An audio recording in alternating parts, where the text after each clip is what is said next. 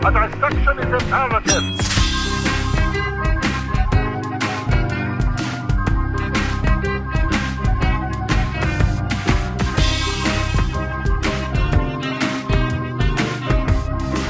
Actually, uh, when we get merch. Okay. Sorry, I was clearing my throat. when we get merch, I, the photo of you mid sentence calling that woman a vicious hoe needs to be a t shirt design because the photo exists. The moment was captured.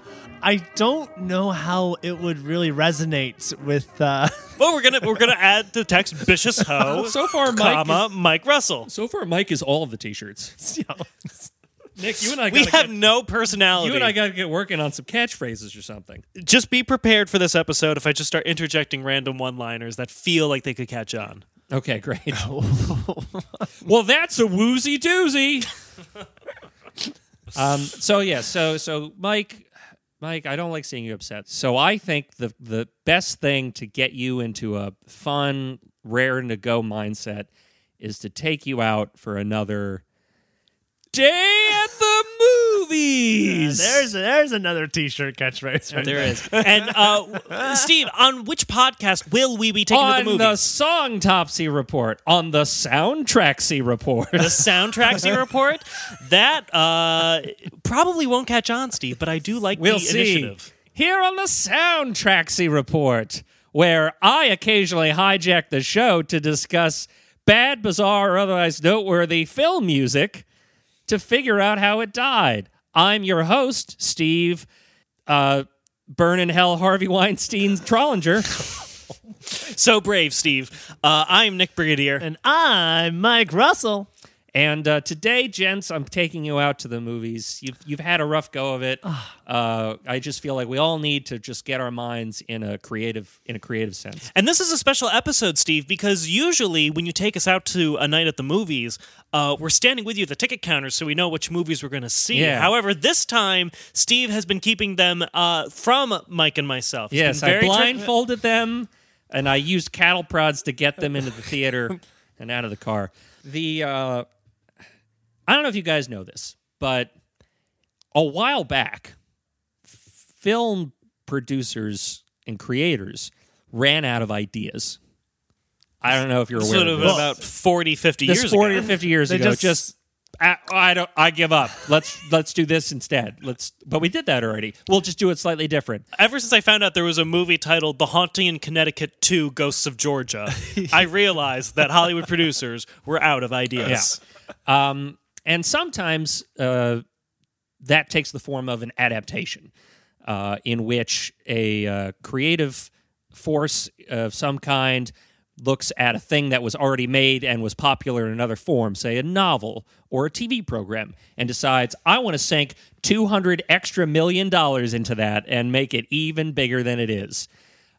Sound logic to me. Yeah. So today we're going to discuss um, wonderfully fantastic, well done songs from some films uh, that were adapted from pre existing TV programs. Steve, I just want to make sure I understand for our listeners. Uh, and by the way, if this is your first time listening, shout out. Uh, thank you for joining us, and please leave a review on Apple Podcasts if you like what you hear. But Steve, for all of these listeners, you're to, to, to quote a wise man, you're telling me that we are going to T-shirt be number three. listening. we're going to be listening to themes from movies that were based on TV shows. Correct. Wow. We're really songceptioning ourselves. Yeah. Well, to be, you know, 100% honesty here, this, uh, that. About time. that that theme came about accidentally when I just picked three random things and noticed that oh hey these are all based on TV shows. so I I wanted to talk about the songs, realized there was a connection, and decided I know I'll fake like I thought of that in the first place, and you'll edit all this out. Of course, of course. I don't know if you can hear Mike the winking. So I'm putting my eye right next to the microphone to wink Oh, I, at yeah, Mike. yeah.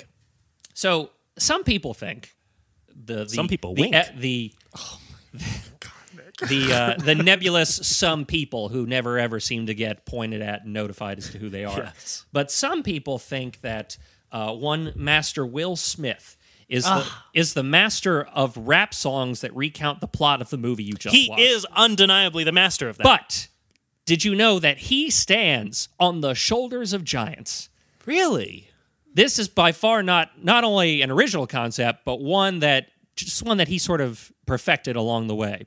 And would you know who the names of the people who put him on that path were? Who are they? Who is that? Their names are Dan Aykroyd and Tom Hanks. What? Dan Aykroyd and Tom Hanks. Tom now, Hanks. Steve, I am familiar with those two names. However, it is mostly from their body of work uh, doing acting. Yes. Well, in 1987, the two of them starred in a little film called Dragnet, Which I have not seen, um, actually. directed by Tom Mankiewicz. Wait, is that about like uh, people in drag on the internet? no? Oh, This is in 1987. excellent guess, though, Mike. I just said it was in 1987. the very early days of the internet. Drag queens were on top of that, Steve. It's ARPANET. Um, So, 1987 film directed by Tom Mankiewicz and loosely based on the 1950s TV show of the same name. Most people who are familiar with the TV show Dragnet are, are only familiar with it because of its distinctive opening theme, uh, which was uh, uh, da da da da da da da da da. Yeah. yeah, yeah. Da da da da da da da da. That theme. Does Does that sound familiar? Yes. um, due to copyright issues, though, we can't play any of the song, which is why you heard Steve's I rendition. did not even think to put that on for us to listen to. But you get it, right? Yeah. You know what dra- the Dragnet theme is. so Yeah, yeah, that yeah. that was the theme to a uh, 50s TV show uh, created by Jack Webb. Uh, you might also remember the catchphrase "Just the facts, ma'am," from that from that program. Maybe I'm old. Um, That's that's Thank you for saying it, Steve. so in 1987, uh, this uh, 50s TV show was adapted into an uh, you know a mismatch action cop buddy comedy. At the time, you know, Lethal Weapon had just come out. is very it's very popular. Cash. Yeah. So this uh, th- they they took this and it was written by Dan Aykroyd as well. They took this idea and they took a pre-existing thing and they just mashed it up to create a movie that was one of my favorite films that is altogether a sequel, a parody, and an homage.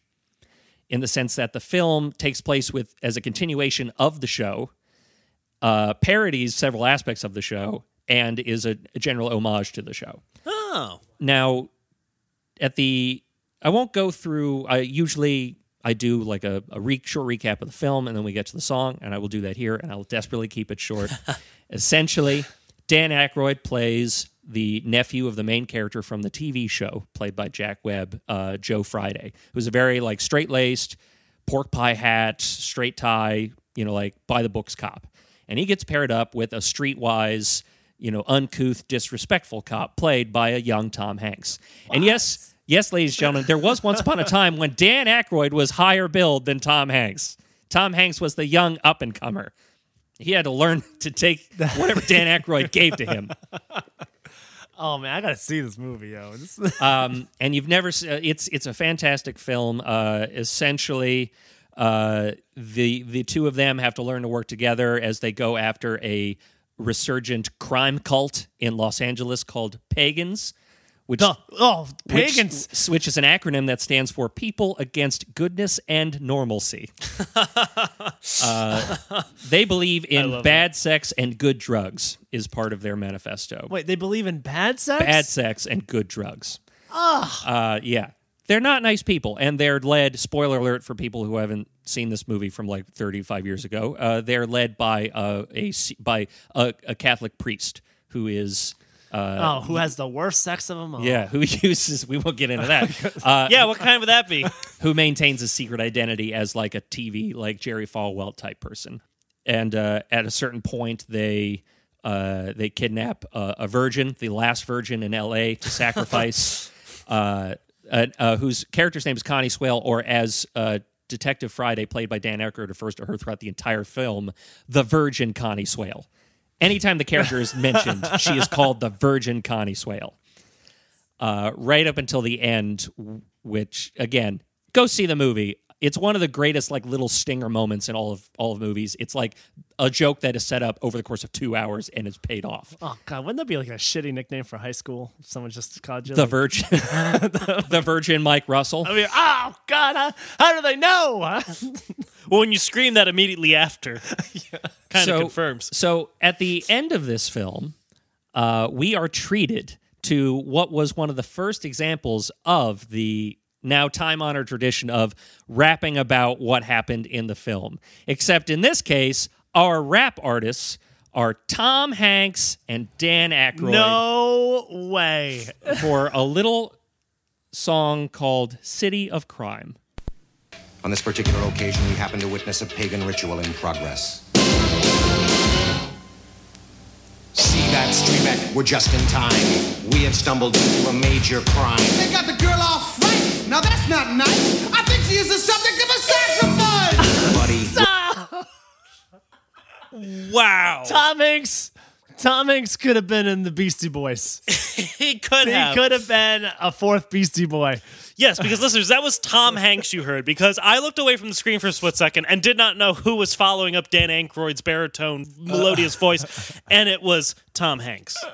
Uh, yeah. So we open with the um, standard. If you had seen the television show Dragnet, uh, it was like one of the first uh, uh, like cop procedural type shows on television, um, and in it there were uh, it used several like stylistic things so that each episode began and ends sort of the same way, just with different characters. And uh, it would often begin with the straight laced Joe Friday being very specific and very monotone about the day in LA that was he's like it was 9:55 in the city of angels like that sort of Yeah. very noir-esque uh, voiceover work. I hear that in my head every time I wake up. Yeah. So this is uh, this song City of Crime will uh, if you guys have not seen the movie which you haven't good news. After you finish listening to this, you'll know the plot of the movie. Oh, thank God. I always need a good synopsis before I dive into a movie, you know? So, City of Crime, performed by Dan Aykroyd and Tom Hanks, with the assistance of English bassist Glenn Hughes and American guitarist Pat Thrall. Um, uh, we have opened here. Uh, Dan Aykroyd's character is is uh, Joe Friday, the nephew of the original character from the show, and Tom Hanks' character, the young brash Pep Strebeck. Pep Strebeck. Yes, that is his name. that is a name that was given to a human being for a film. Um, uh, has they they've stumbled on a major crime, and they in the music video, you which I heartily recommend people watch, and I'll show you too why in a second. Well, all, it's already. I've seen Yeah. Tom Hanks rap. It's already worth it. So, uh, at this particular occasion, we've happened to witness a pagan ritual in progress. Pagan being the bad guys of the film. Uh, and as Tom Hanks has emoted, Girl. Now that's not nice. I think she is the subject of a sacrifice. Tom Hanks. Tom That is Hanks- my ringtone now. Tom Hanks doing the standard white guy who is uncomfortable with rapping rapping technique of shouting. If you are a white guy who is not necessarily comfortable with the concept of rapping, you just start shouting things. Which is the as Mike pointed out, the entirety of the Beastie Boys techniques. Oh, man. Now The I'm Beastie Boys were the think- most nervous rap group ever. Uh, so they're witnessing this sacrifice, and as uh, Tom Hanks has shouted, uh, they are uh, they, they got to do something. buddy, we're putting this party on ice. but don't you know we really ought to read them that rights? Read them their rights. Read them their rights. Well, I'm here tonight to rap about your rights. Cause right now you're in trouble. You don't have to say nothing at all. Y'all got two calls and you better make them on the double. Now, hold on, hold on. This is the city of crime. This is the most wonderful thing I've ever seen. It is for the listeners. It is a young Tom Hanks and Dan Aykroyd in a police precinct. It looks like doing synchronized dancing with a bunch of cultists wearing animal pagan masks. That is exactly. This is why I wanted people to watch the video. Th this video is rife with choreography. How is this not, Steve? Thank you so much. You're welcome. Thank you so. How is this not? No, I just saw Tom Hanks at the Academy Awards not a month ago, and uh, in the front, esteemed Academy Award winner Tom Hanks. I broke Nick. I did Yo, it. Bro- Nick is broken right now, man. This, this is the biggest grin on your face. I'm just so happy. You're So- glowing, Nick. So they've got Glowing. they've got to, as Dan Aykroyd intoned, read them their rights. Read them their rights. Because I guess they ra- I guess they were just like, oh crap, that we need an extra. Uh, it doesn't sound right. It sounds uneven. We need one extra lyric. Uh, so, they got to read him the rights. And Tom Hanks is now addressing said room of masked pagan cult cultists uh, before they broke into d- heavy dance choreography. Now, he didn't even get into Miranda rights. He just told him about the two phone calls. Yeah. He's like, you're in trouble. Don't ever say nothing at all. Y'all got two calls, and you better make them on the double. You know, I only got one phone call. Yeah. Oh, right. Mike went to jail. I forgot. How was this? How, I feel what was I the really call- missed out, man. I feel like I really missed out on the second. I would have loved to, you know, call another person. if only you had seen the 1987 film Dragnet and waited till the end, you would have known inherently that you had two calls. Tom Hanks rapped that I get two phone calls. Could you imagine? Shit, he knows about that. He knows about Yeah, the Mike, secret what, second what phone was call. your choreography like in your prison when you broke into song and dance? Oh, Nick. Dan Aykroyd comes in, kegs and eggs, kegs and eggs. Starts calling everyone by their nicknames. I think he. I think he took a police. I think he could. Shit. I can't. Do, I can't rap like Tom Hanks. I think he took a baseball bat to the police car. It's a sad day when you're not as good at rapping as Tom Hanks. I still can't get It's a over- sad day when your two podcast co-hosts remind you of one of your darkest periods in life. I'm assuming. Maybe it was a great time. Uh, you know, it was a memorable one, I suppose. There's That's fair.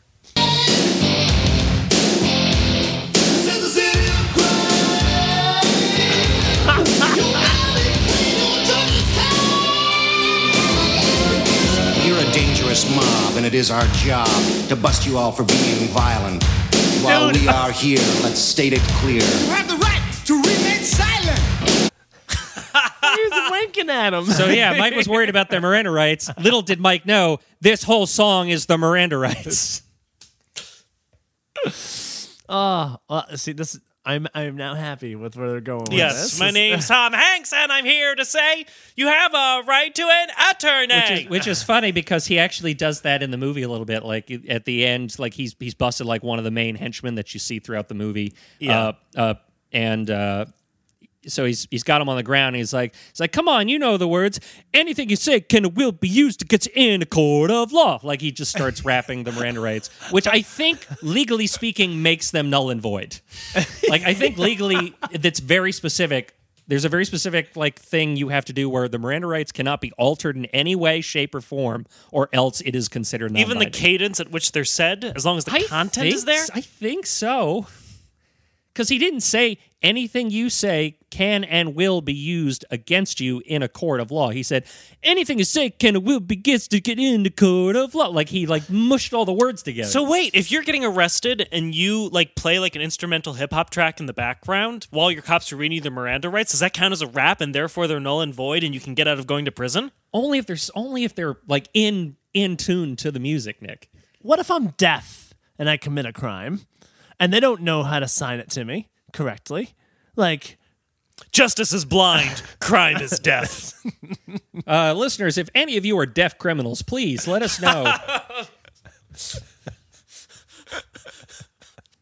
Steve. what? I don't get it. Why is everyone looking at me?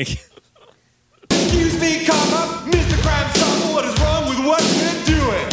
We just like to dance in our goatskin pants around this ancient to hire a lawyer. It's my duty to inform you and my pleasure to warn you. We'll provide one for you. Huh? never go with that option, guys. Let me tell you. Never, No. never, never, never get a cheap ass, half drunk public defender. Apologies to all public defenders out there. Your jobs are shit upon daily, and uh, you uh, are Why don't earn the utmost shit on it again? Yeah, Yeah. you you have our utmost respect for working a very shitty job and providing legal counsel to people who can't afford it. But I'm just telling you, that's what we're all saying. That's what we're all out here saying about you. Back to the choreography.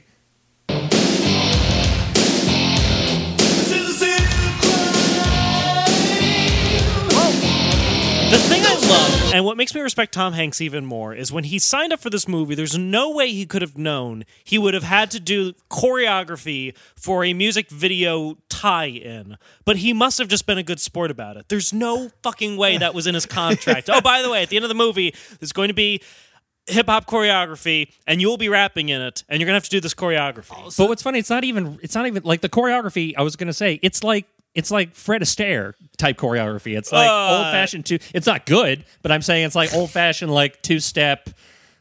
Like it's like hungover Berkeley. Fred Astaire Yeah. choreography. Sorry, Mike, you were trying to say something before. No, no, no. no, just, watching. I just wa- I am just mesmerized by Tom Hanks and Dan Aykroyd's dance moves. We're like dancing. For it. I like, and you know what? This is a very progressive music video. I mean, 90, Everyone is gay in it. ninety percent of the police precinct is women.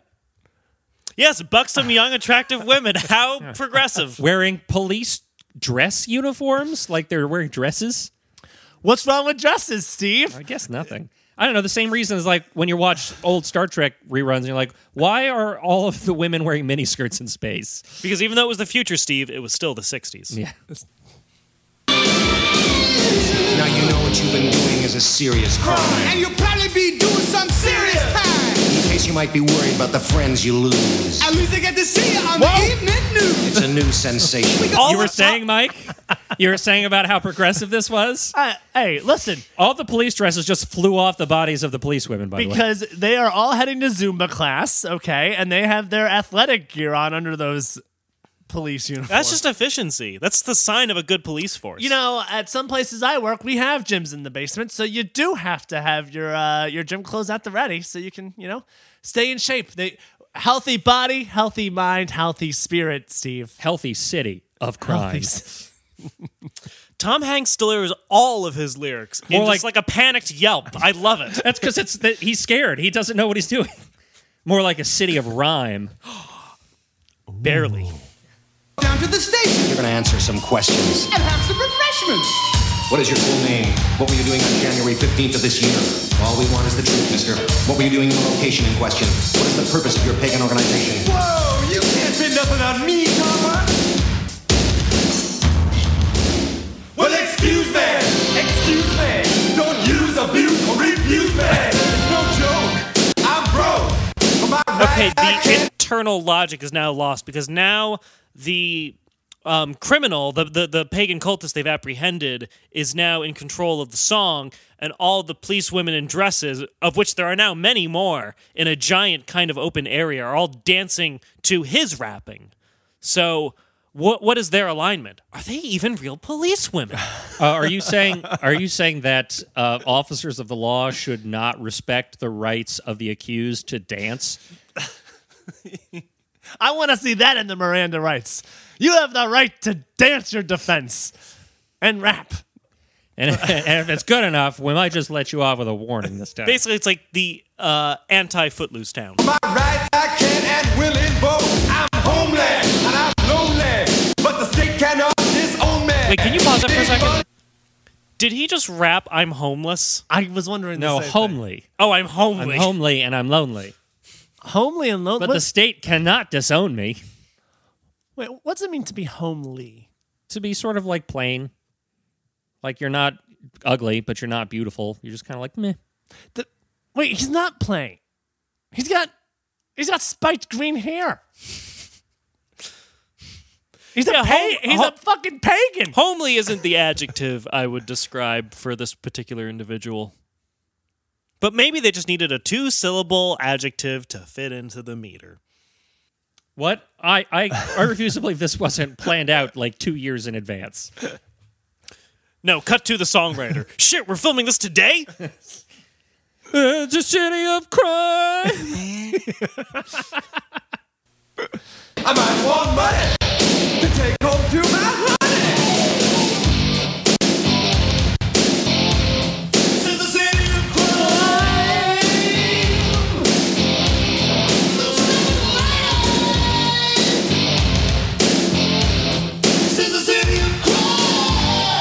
Police station has become a dance club, and Tom Hanks and Dan Aykroyd are now like meter maids, kind of. They are wearing some short ass shorts up Yeah. there, man. I thought they were postal workers for a second. I'm like, "W- this is a weird change. Look but- at the size of Dan Aykroyd's uh, hammies there. Oh my god, his calves, he could crush a watermelon between them. Um, now uh, this song's almost over, so I, we we can move on here in a second. But the um, if if you ever so Tom Hanks, it's not hard to respect Tom Hanks. He makes it very easy. I respect him so much more now. But uh, a couple years ago, 2015, he was on the Graham Norton show in, in Yes. the UK, one of my favorite interview Love it. shows. And he, um, well, I'll just I'll just play it. We hesitate to ask because this is a, a sort of little known thing. I didn't. But you are a recording artist. Oh dear. oh, well, uh, let's say I've, I've been forced into the studio at gunpoint on occasion. Yes. Yes. Yeah. No, you went all kind of hip hop rappy on us, didn't you? We yes, I have. A, I have a. I have an, a rap hit that that haunts me for the rest of my days. Yes, yes. Because this was you and and uh, Danny Aykroyd. Danny Aykroyd. We were promoting Dragnet, a motion picture in 1987, and we sang. Of course, everybody can sing along. Look out, Strebeck, you're just in time. We have stumbled into a major crime. She's got the girl all frightened. Now that's not nice. I think she is the subject of a sacrifice, buddy. We're putting this party on ice. But first, you know, we really ought to read them their rights. Read them their rights. Read them their rights. So Oh, he's still got 20, that. 20 some odd years later, Tom Hanks still knows the lyrics to that horrible song. And I respect made him so much more for not pretending he forgot the lyrics. Oh yeah, when something like that. Tom, he knew. He knows. He'll He never knows. forget. And- And, neither will I. especially especially with how terrified he was like the second Graham Norton said like you're a recording artist he instinctively knew what he was going to have to do next no he's like yeah we're going to talk about this huh all right but that was City of Crime from the film uh what call it Dragnet. Dragnet thank you So, Steve, thank you so much for that trip to uh, see Dragnet. My butt's a little sore, but I'm excited for the next movie. okay so uh so now we're going to time travel to the year 1999 we're actually we're going to stay there for the next two last two songs. nice. Now, um, how familiar are the two of you with a 1983 animated show called Inspector Gadget? Oh yeah, I, I, I knew that show. Okay, I by was- DiC Entertainment. DiC. Uh, I was totally unaware of it. However, I did in theaters see a 1999 Matthew Broderick version. Uh, directed by David Kellogg, based on said animated series, starring Matthew Broderick, Rupert Everett, Michelle Trachtenberg, and D.L. Hughley as the Gadget Mobile. Now, did that movie do terrible? it did. I feel like I remember it being. It I was saw well it- and truly bad. I saw it at a young enough age where I couldn't tell if a movie was bad or not. It committed many uh, cardinal adaptation sins. It provides an origin story that nobody asks for for both Inspector Gadget and his arch rival Doctor Claw, uh, who in the cartoon is you don't ever see him. You just see his cat and his weird gauntleted hand. Oh wait, yeah, because I remember in the movie a bowling ball lands on his hand. Yeah, a bowling ball lands. First of all, you see him immediately. You know who he is. He's got a name. Immediately? You know who he is. You've got a name. You've got a face. In the cartoon, he's like this faceless evil that runs an evil spy organization called MAD. But in the movie, it's it's better because instead he's an evil businessman who used to be fat. That's his character. That's his character arc. They show him right off the bat. Show him like this is God, this is Doctor Claw. He's Rupert Everett, Oh my! What the writers really fucking dropped the ball. on and they this. gave Inspector Gadget a person's name instead of his real last name, which is Gadget. in the cartoon, his his name is Gadget. Uh, it diluted many of the original aspects of the show, whereas in the original show, uh, there was a child POV character, Penny, who was his niece, and her dog Brain, who actually solved the crimes, while Inspector Gadget, like whoop whoop whoop whoop, his way through uh, the mystery. Thank you, Steve. Whoop whoop whoop is a verb, and it does describe. What were we doing? Oh, whoop whoop whooping. And uh, it committed the ultimate all-time cardinal sin of film adaptations. Uh, the movie included the song "All Star" by Smash Mouth. Listen, it was 1999. You were not allowed to release a movie that year unless it included All Star by Smash Mouth. But we're not going to talk about Smash Mouth, guys. We're going to talk about a, a boy band by the name of Youngstown and their only chart-topping hit signal signal just sig, single It was, no, it was more of just like a vague sound Yeah. than it was because I know what song you're about to play. single uh, that appeared at the end of uh, the Inspector Gadget uh, film adaptation called "I'll Be Your Everything."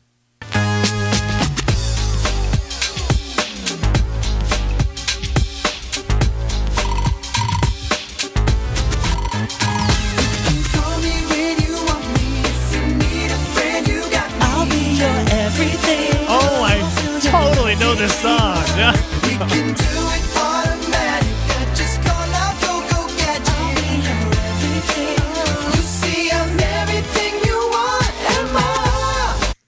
So I can't think of a better song to make you feel like you're watching a 1983 cartoon.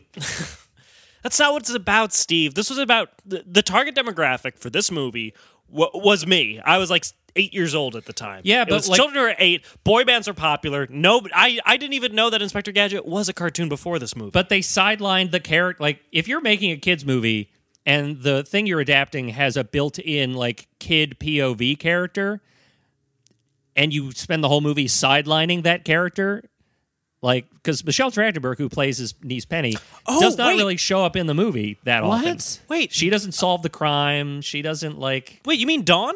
Yes, Dawn. Yes, Dawn. Oh, Summers. I knew the name sounded familiar. yes. Dawn Summers. Um, so a little background: Youngstown was a boy band formed in 1998, featuring the talents of David Yeager, Samuel Lopez Jr., and James Dallas. This was their first single. Single.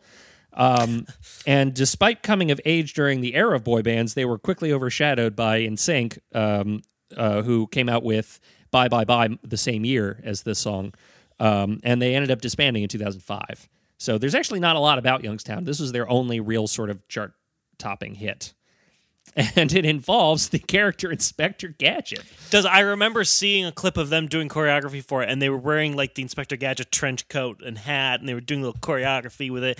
It was cute, but they're not a band anymore. No.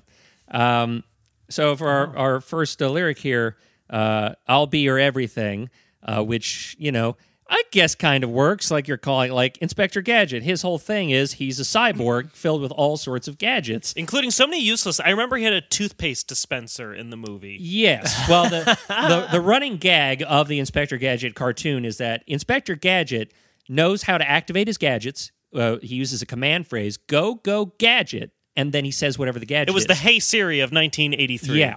Uh, and I desperately wish someone would come out with a personal assistant that will let you do that. Oh, yeah. that's a great idea. Uh, but they, he would say that. But the running gag of the show is he would say like, "Go go gadget helicopter," and instead his like flotation device would go off instead. Like his like he'd blow up into a big flotation device. So you're saying he'd say it and the wrong prompt, the wrong come? gadget Then it would- really is Hey Siri Yeah. It is 1983. exact. Oh my god! I tell you, the voice activation stuff really pisses me off, man. She turns on when I try to turn her off. Mike, do you have that problem a lot? Too often, Nick. Too often. I mean, in terms of problems Like, to easy, have, that's easy, not. I'm tired. That's not a that's not a terrible problem to have. It'd be worse if it was the opposite. Your Mike in the other room. Go go boner. Go go boner. Um, it's funny you should say that, Nick. Why is it funny? I, I- should say that. I'm actually going to stop. We're going to stop listening to this track because Oh, no. this track is the film version. Um, Youngstown has two versions of this song: one for the film, and then one for their album. And then a filthy version. filthy. So Wait, Steve, you just raised your. Okay, Steve, you have to play this. I've only ever heard this this version that you just started. So playing. that's the film version. For the most part, a lot of things won't necessarily change between the two, but here's the album version of the same lyric that we just listened to.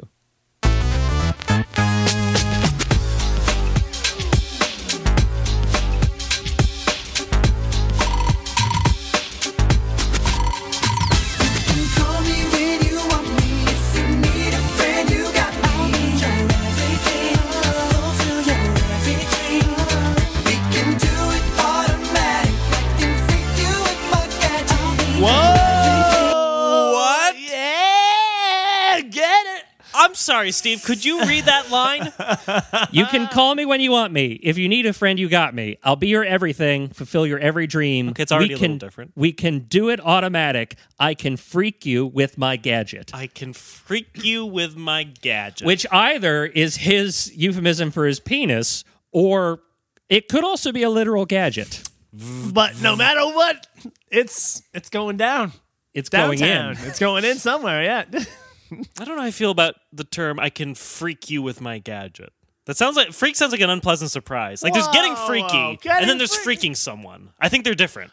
Listen, uh, Nick. Sometimes people, no matter what, are going to be a little surprised when you get in there. Like, when they wake up, what are you talking about? Jesus Christ, Nick. And I didn't, so I didn't know that there were It's two a different. pleasant surprise. Come on. I didn't know there were two different versions of the song, uh, which is weird because like uh, several years ago, I came up with a sketch idea.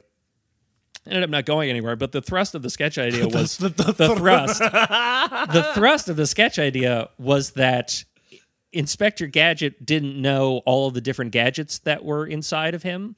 So the uh, the running gag of the show is that he would say a gadget, but then a different gadget would happen. So Yeah. he would in the sketch he would say like, "Go go gadget helicopter." Ah! Why is there a butt plug? Who put? Why is that a gadget? Not go go gadget butt plug, and you would just do the Inspector Gadget voice, which would make it funny, uh, and it would just it kind of would just snowball from there. It's like go go gad. He starts getting more and more nervous every time every time it happens. Like go go gadget parachute. Why is that in there? But So little appar- did apparently you know that Youngstown was already ahead of the curve. Yeah, apparently they uh, they were like, "Oh man, we, we got to do. We really want to be weird, and gross, and sexy about this song, but we need to make money, so we got to put in the Inspector Gadget." What are we gonna do? I know. We'll just slightly change certain lyrics. So back to the film version for the next verse. The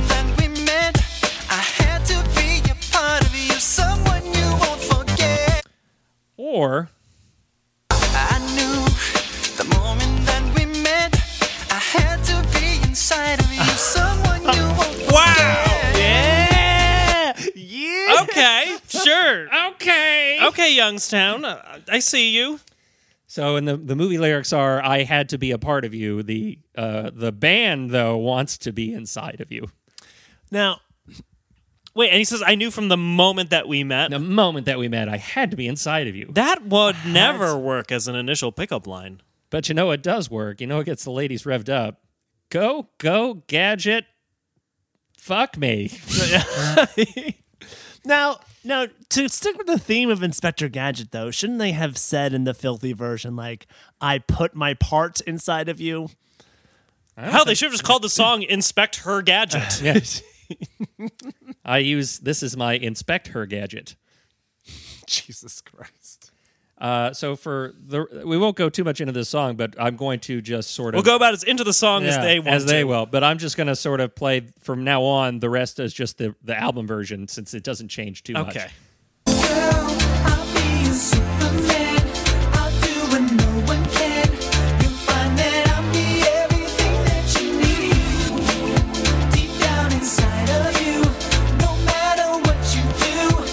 No matter what you do, Mike, deep down inside of you, which by itself doesn't necessarily mean anything. But they've already laid the context yeah, out. They That's saying he's the one that's deep inside of me. of me.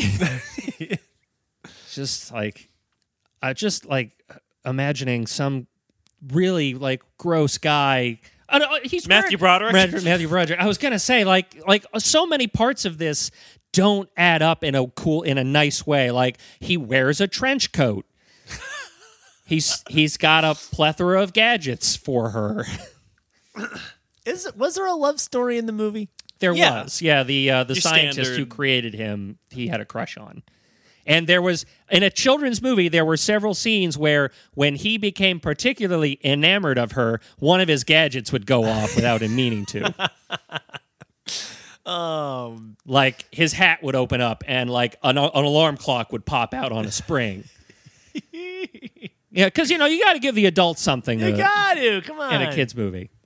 Not good writing or good acting, just No. uh, just dick, dick jokes. jokes. Yes. Everyone, every adult's happy with a couple of dick jokes.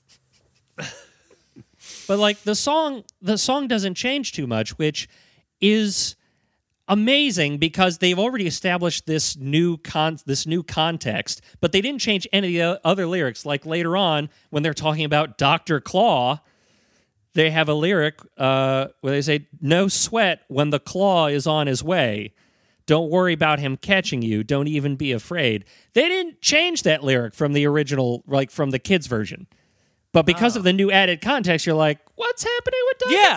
Claw? Wait, what? Dr. Claw gonna They could have said three fingers instead of claw, and it would have. Oh, but also, that had to be.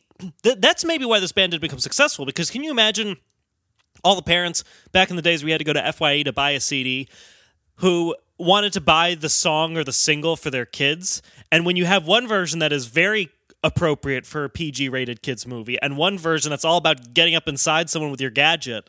Can you imagine how many parents accidentally bought the inappropriate version? Probably the same amount of parents that bought the wrong Ghostbusters toys. Oh yeah. What They're kind probably- of dirty Ghostbuster toys were there? Mike, I explained this on a different episode. I'm not going to explain it Did again. you? Go back and listen to it. Yeah. Oh, Di- But so that's Youngstown's I'll Be or Everything, both versions, Wow. male and female. Go, go, gadget butt plug. Oh, why is that the one that works? Well, Steve, I'm glad that movie was a little bit shorter because, like I said, my butt is hurting even more now just from sitting in a seat, Mike, not from anything weird. Uh, but, Steve, you have a third movie for us? For our third and final film, uh, we're going to stay in the year 1999. It was a good year. Why Um, leave? And uh, this one isn't as much a surprise to you guys as the other two were, uh, but it's no less notable for its sheer terribleness. It's a See, little that's a highly debatable point a that I little will argue passionately about. Oh, we'll see, because it's a little film from 1999. Ooh, makes me So throw up what? in my mouth. Um, uh, called Wild Wild West. Hell yeah. uh, yeah. Directed by Barry Sonnenfeld and loosely adapted from the 1960s TV series The Wild Wild West, starring Will Smith, Kevin Kline, Shakespearean actor extraordinaire Kenneth Branagh as a handicapped racist, and Salma Hayek. Um, that was the most succinct description of Loveless I've heard. I don't know. I don't know how much I need to discuss the plot of this movie with you, gentlemen. There's little to speak of. Uh, it involves giant metal spider, Yeah. Confederates, revenge. So, it, the original 1960s. Uh, did you guys know it's based on a TV show? I actually did know that. I yes. did not So know that. there My a- parents had to inform me of that. There that. was a TV show from the 1960s called The Wild Wild West. Um, similar premise: uh, a, uh U.S. Marshal by the name, or a U.S. Marshal, uh, and a uh, uh, Jim West. so no, uh, Jim West is I forget what he is. He oh he's like an army captain Oh, or yeah, something. right. And uh, and Artemus Gordon, the scientist and gadgeteer, is the uh, is the U.S. Marshal, and they are forced to work together at the behest of President Grant to stop weird steampunky science, evil scientists and villains from destroying the United States. Uh, which is exactly what the movie was about. So the TV show was about the TV show is four seasons long um, and was very popular. It actually ended up getting canceled because of a uh, series of uh, laws that were passed about violence on TV at the time. So the show was actually very popular and wasn't due to be canceled, but they had to they had to stop making it because it was too violent. Yo, that show. Don't you think that would do real good today on Netflix? Kind of. It's Like a- called it's called Westworld, and it's on. Wild Wild West World. Oh, but that's not the same. No, but you know, it's a steampunk. It's like a high tech, like Western sort of thing. That I mean, they do have the the, the western, I suppose. But, it- Steve, for the listeners who know what song we're going to discuss, can we get to the song? no, more facts. No, No, seriously, if you have more facts. Uh, we'll get to them throughout the. Wicked wild wild. Wicked wicked wicked. Wicked wicked wild. Wicked wild. Wicked wicked wild wild west. Jim West, Desperado, Rough Rider. No, you don't want nada. None of this. Six gunning this, brother running this. Buffalo Soldier. Look, it's like I told you. you can't beat it. Ah, Will Smith Can't man. beat it for its terribleness. I Um, love it, man. Wild Wild West, at the time of its release, was the most expensive film ever made. Really? Wow. Luckily, Titanic came out immediately after, and everyone. No, Titanic came out before. that came out in. No, yeah, you're right. Holy shit! Wait, was this this was not more expensive than Titanic? Tell me it was not more I- expensive than Titanic. I Titanic. think this was more expensive than Titanic. This was 170 million dollars. I think Holy shit. was the cost for this. um, nominated for eight Razzie Awards. Yes. including worst song, which is what we're listening to right now. Listen, the Razzies haven't been right all the Uh, time. the ra- Uh, wicked, wicked, wicked, wild. Wicked uh, worse. Worst song. Kenneth Branagh's character, a little fun little note here, uh, who we're going to talk about in the song here in a second, uh, is the is actually based on the show's only recurring villain. Uh, except in the show, his name was Miguelito Quixote Loveless, and he was actually a little person, uh, a Hispanic little person. Okay. Um, and he had like a big, tall, like the guy who played Jaws in uh, Richard Yeah. Kiel. Yeah. That that was his henchman. Um, and Poor guy was just a henchman and everything. I know. And Talk uh, about typecast. so in, in in this movie, instead, he became a handicapped racist, uh, as you do. Um, some of my favorite bits from this movie are the scenes where, uh, again, Shakespearean actor bar none, Kenneth Branagh, has a discussion with uh, Jim West, played by Will Smith, where Will Smith is uh, criticizing his handicap while Kenneth Branagh is being overtly racist towards him. Yes. oh yeah, they have a little exchange back and forth. Yeah, some of this like some of the greatest some of the greatest interchanges ever put to paper. Whew, yeah. I won't even. I, I could repeat them all because they're memorized, but I won't. I owned a VHS copy of this and watched it many times. I could too. Will Smith actually, by the way, play uh, passed up playing Neo in the Matrix to make this film. Shut up. Right choice. He made the right choice. A decision he said uh, years later was rooted in a misguided hunger for fame, which caused him at the time to pass on projects that were risky though artistically uh, superior. Uh, Artistic. Yes. But he gives he, he gives interviews that he definitely he super regrets making this movie because at the time he did it for the wrong reasons, which was got to get more famous, got to get more famous, uh, which is why he wrote this. Any damsel that's in distress, be out of that dress when she meet Jim West. Rough so go check the law on Wait, can we pause right there? What was that line again? Any Uh, any damsel that's in distress, be out of that dress when she meets Jim West. and I believe it. mostly I 'cause believe- Will Smith sells that to me. Mostly because he's got a leaf blower and he just like turns it on and sucks the dress off of him. Like so much rapping is about being braggadocious and making claims you can't substantiate. I think Will Smith could do that. I didn't. Or den- Jim West. I don't deny it. I, I would not disbelieve it, man. Uh, now, uh, some of the song might be recognizable, recognizable to you. It's because Will Smith just stole the shit out of everybody. I did not realize until much later that yes, the chorus of the song, which I'm sure you'll get to about who sings that, but that that was that melody was stolen. So the in general, uh, this song samples parts of Stevie Wonder's "I Wish," specifically that no no no no no no no no no that part is uh, sampled. So it's not stolen. He got permission, and he does show up in the music video. So I guess he had to sign off on it one way or another. Flex and get a hole in your side, swallow your pride. Don't let your lip react. You don't wanna see my hand where my hip be at. With Artemis. Now, listeners, did- Greatest line in songwriting history. listeners, did any of you listening to the song when th- I played that, did you s- not realize that unconsciously your hand was getting closer and closer to your hip? Because I'm pretty sure nobody can hear that lyric now without who wasn't alive at this point without accidentally doing that like little hand wave to the. You're hip. damn right. You don't see where my hip me at. You don't all- want to see my hand where my hip, Hip be be at. at. Because all three of us definitely did it. Yes, exactly. Where all of our hips be at. Started it, running the game. James West, taming the West. So remember the name. Now who you gonna call? Not the GB. Now who you gonna call? J-double-O-G. If you ever riff with people wanna buzz, break out before you get bum rushed. Now, I actually have, I've never understood what he was saying in this point. I understood the, like, who are you going to call, not the GBs. He's talking about the Ghostbusters. So they're, who Okay. gonna- who are you going to call? Not the Ghostbusters, but they can't say Ghostbusters because they'll have to pay them money. So not the GBs. Now, who are you going to call? J Dub and AG. So Jim West, JW, mm-hmm. and AG Artemus Gordon. Ah. I never heard that. I never understood what the hell he was saying. I was always mumbling along with them. Yeah. now you're gonna call JW. This was everyone singing along to the song. You don't want to see my hand where my hip be at.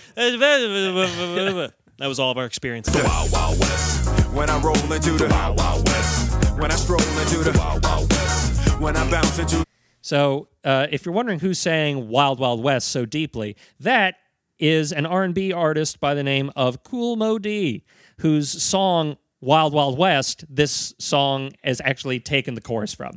Ah. So that chorus is the chorus of someone else's song, but because he's Will Smith at the height of his powers, Will Smith doesn't just sample other artists; he makes those artists also per- perform the music that he sampled in the song that he that he wants to do.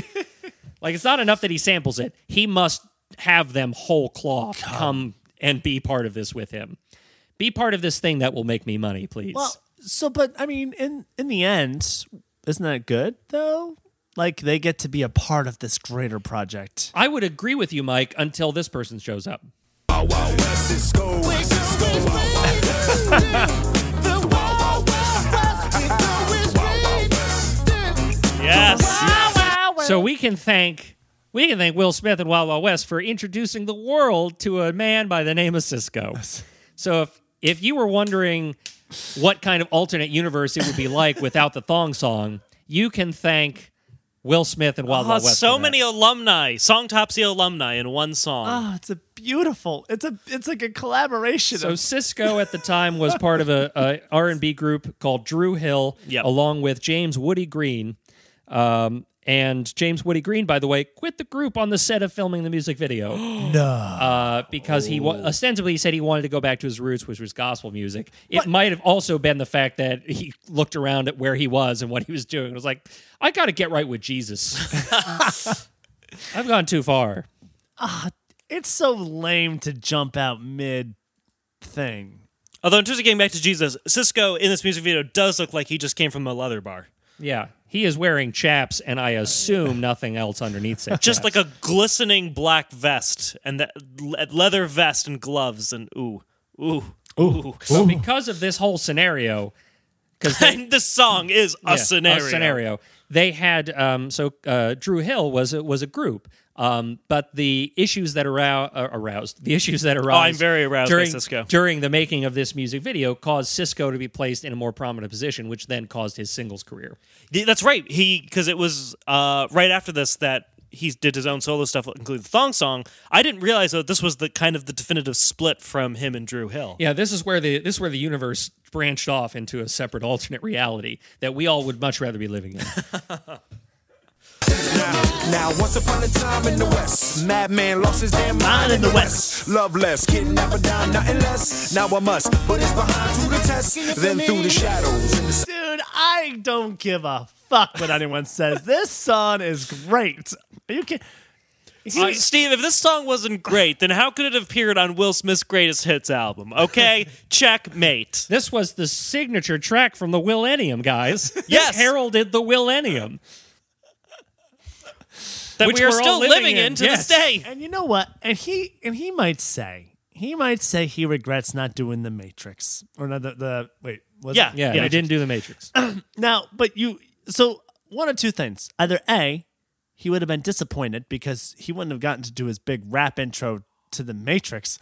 Or B, if he did do the Matrix, there'd be a rap about the Matrix. I Matrix. really would want to hear the rap, the Will Smith rap song well, about the Matrix. well, I was living in a computer, but I didn't know it. And then some guy named Morpheus showed it to me.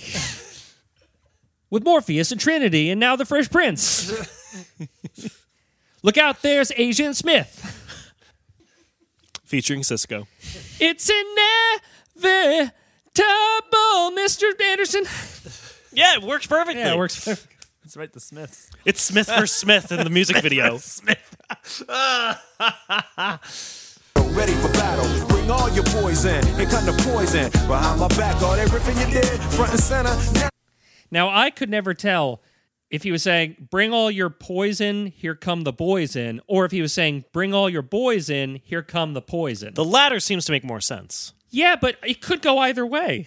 And it sounds like it does. play it again, It's play like it a again. homonym.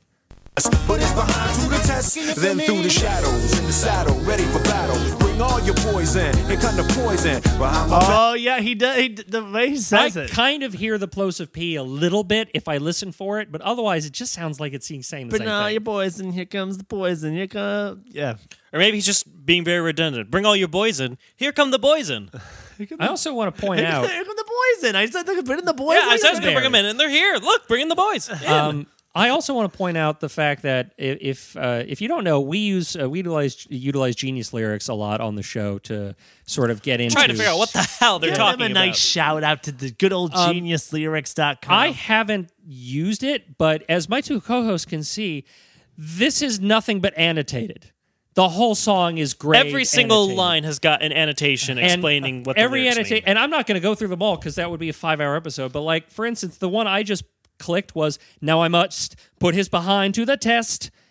That's the whole lyric. Wait, now I must put put his behind to the test. Put his ass to it. Okay. To which You gotta test his ass out, Nick. You gotta see. How- to which the genius annotated says back to the back to the theme of ass kicking. See bum rush above.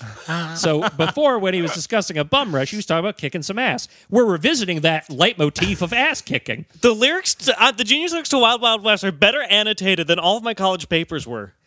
West will give loveless such an ass whooping it will push the physical properties of loveless's buttocks to the limit. But not literally this is a metaphor for any sort of beating. That was the annotation for the line now i must put his behind to the test. Somebody somewhere thought way too much about this whole song Wait a second. and and someone else annotated the annotation and said, "Here, Jim West reframes his conflict with Loveless. It is actually a one-sided test orchestrated by West and administered to Loveless, perhaps akin to live fire training drills in the military. In keeping with the theme of West being untouchably skilled, the conflict is less a dangerous fight than a kind of exercise he is obligated to perform, one designed to observe the limits of Loveless's behind." That was the annotation of the annotation for the lyric, Now I Must Put His Behind to the Test. I cannot stress enough the fact that I chose this at random. I love it. I love it. Oh. All that riffing you did, front and center. Now where you look back, kid, who that is? A mean brother, bad for your health. Looking damn good though, if I can say it myself. Told me Loveless is a madman, but I don't fear that. He got mad weapons too. Ain't trying to hear that. Trying to bring down me, the champion. When y'all clowns gon' see that it can't be done. This is the only unannotated part of the whole song. This doesn't need any explanation. Trying to bring down me, the champion, in all caps. Mm-hmm. When y'all clowns gonna see that it can't be done, all caps. I feel like Tom Hanks should be should have those parts. Oh my god! If I could, Sisqó's great in this, but if I could switch him with Tom Hanks, I would do that in a heartbeat.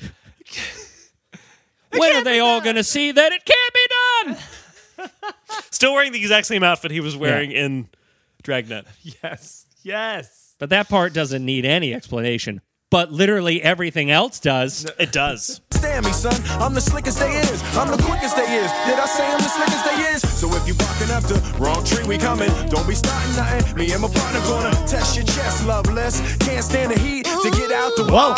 You know, he's he's really, uh, you know, you know, guys. I think I think Jim West has a little something for Loveless.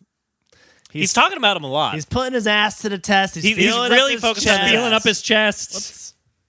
Or, or as the annotation And you- suggests, West warns criminals not to get involved in trouble in his county. He is going to test the chest of Loveless, perhaps a reference to shooting his body armor on his chest, or oh, causing him so much grief that he cannot breathe properly. what was the? Hey, what- he wants to shoot something onto his chest. Let me. and you know, we assumed when he said you don't want to see his hand where his hip be at, we assumed a gun, but Well, it's a gun, all right. uh, the love gun for Loveless. I- I hey, will Loveless, I hear you need some loving. I also point out that this song gives us all three Will Smithisms in a row. It gives us in a row, ha ha ha ha, uh, and woo, All three. all three in a Oh. row. if Will Smith were a Pokemon, those are three of his moves. Yeah. Will Smith, do ha ha. Will Smith, uh, ha ha ha ha, woo, rest. Um, believe it or not, this song goes on for another two and a half minutes, but it is nothing but When I roll into the wild, wild west. When I stroll into the wild, wild west. When I bounce into the wild, wild west. that's like the whole rest. That's It's like him describing the various ways in which he enters the Wild Wild West. He rolls into it, he strolls into it. Though I will say, given given Mike's earlier point, there is there are one or two more original lyrics, but the one I will point out is, uh, "See where the bad guys are to be found, and make them lay down." Dude, Jim, Jim West loves fucking criminals. he loves the bad boys. The other big part of the song for me is when everyone just sort of unconsciously comes together to make the decision that they will now no longer pronounce the letter T in West. Wild Wild West. West. West. When I go into the wild, wild West. West. Who is Wild Wild West? Do people like him? It's probably another criminal. Keep him away from Jim West. Desperado, Rough Rider. No, you don't want Nana. or do you? So far, we've I've discovered a weird like through line through all of these songs of like people with people with devices and gadgets putting in place. Actually, yes, But that's true. Steve, you you sly dog, you you so seamlessly tied all this together. It is uh movie, movie themes from movies based on TV shows that have some kind of mechanical steampunky nature to them. also Dragnet. Okay, sure. Although there were virgins in that. There was Yeah? a virgin in that. The the one last one in Los Angeles. Um, Wait, oh, that has nothing to do with Steve. I- that's what I was going. hence my pause and my confusion. I'm sorry. I was also thinking of the goat heads, but that's also not really steampunky. That's more just uh, well, way to blow my whole like Steve really thinks things through out of the water. Way to make me look like George Lucas circa 1983. No, no, I totally wanted him to be his father. Uh, His first name isn't Darth. Really? Because it made it he made it seem like his first name was Darth in the first movie. George, no, no, no. I had this all planned out from the very beginning. I didn't change anything. uh, but that's it for our day at the movies. Wow, and it truly was a day. We watched three movies back to back. to back. to, To back back. to back a triple feature. Oh, you you never disappoint on these dates, Steve. I kind of do. Yeah. Oh, Steve, give yourself more credit. I had a wonderful time. I I don't did- want to see my hand where the popcorn be at. I uh, I was very thrilled because normally I worry when I bring this stuff in that that uh, you guys aren't going to be like suitably, as suitably blown away by things as I was.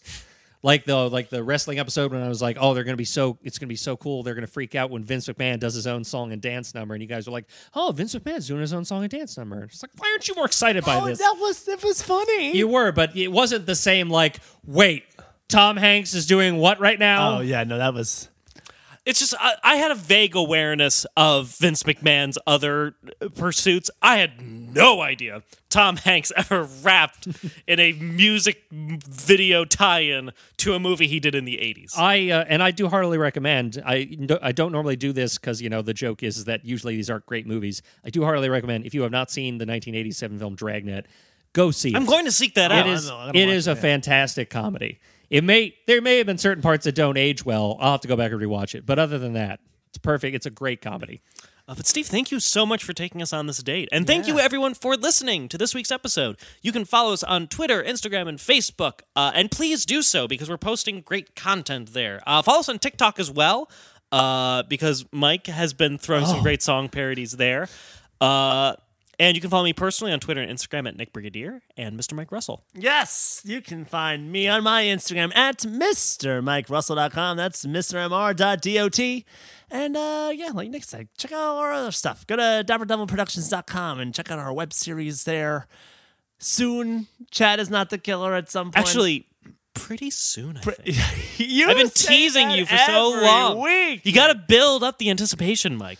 But uh, basically, long story short, I've cleared all the hurdles that would prevent me from releasing it, and it looks like it. Uh, you might be able to watch that soon. So also stay tuned. Maybe a summer horror flick for the fans out there. Oh no, very early spring, very late winter, Oh, ooh.